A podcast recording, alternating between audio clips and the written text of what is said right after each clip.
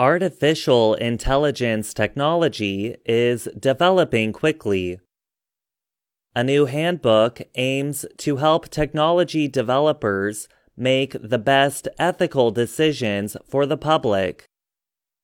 The new handbook is called Ethics in the Age of Disruptive Technologies An Operational Roadmap. It promises to give guidance on concerns related to the ethical use of AI technology, such as ChatGPT. The handbook has been in the works for a few years, but the writers said they saw a need to work on it with greater urgency with the recent increased use of AI. The Institute of Technology, Ethics, and Culture, or ITEC, released the handbook on June 28th. ITEC was launched by Santa Clara University's Markkula Center for Applied Ethics and the Vatican's Center for Digital Culture. Father Brendan McGuire worked in the technology industry before entering the priesthood about 23 years ago. He served as the executive director of the Personal Computer Memory Card International Association in the early 1990s. McGuire said that over the years, he has continued to meet with friends from the tech world. Many of them are now leaders in the industry. About 10 years ago, their discussions started to get more serious, he said.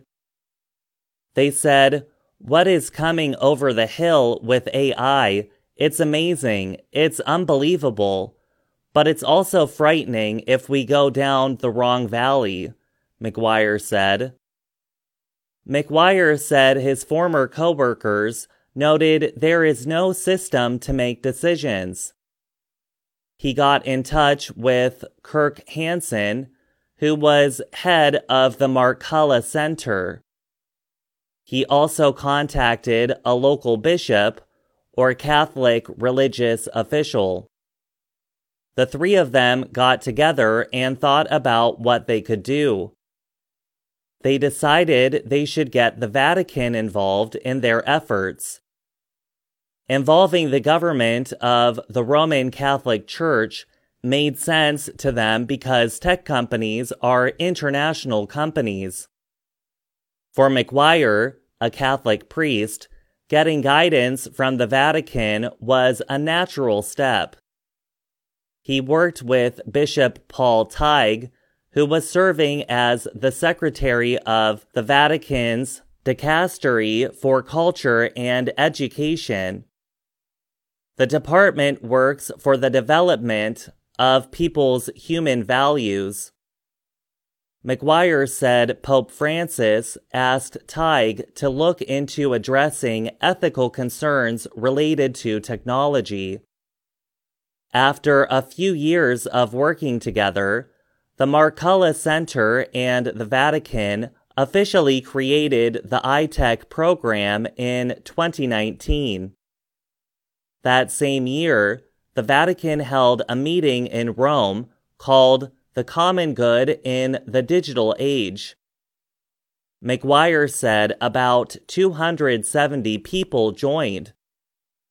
Among them were American technology company leaders and experts in robotics, cyber warfare, and security. After talking with tech leaders, the ITEC team decided to create a handbook to help companies think about how technology can be used in ethical ways. The guidelines are not just for Catholics, McGuire said. Ann Skeet is Senior Director of Leadership Ethics at the Markkula Center.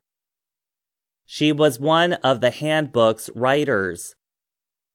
She said the handbook is written in a way that is familiar to business leaders. This handbook comes as leaders in AI are calling for help. In May, Sam Altman of OpenAI stated the need for a new agency to help regulate the powerful systems. And Microsoft President Brad Smith said the US government needs to move faster as AI progresses.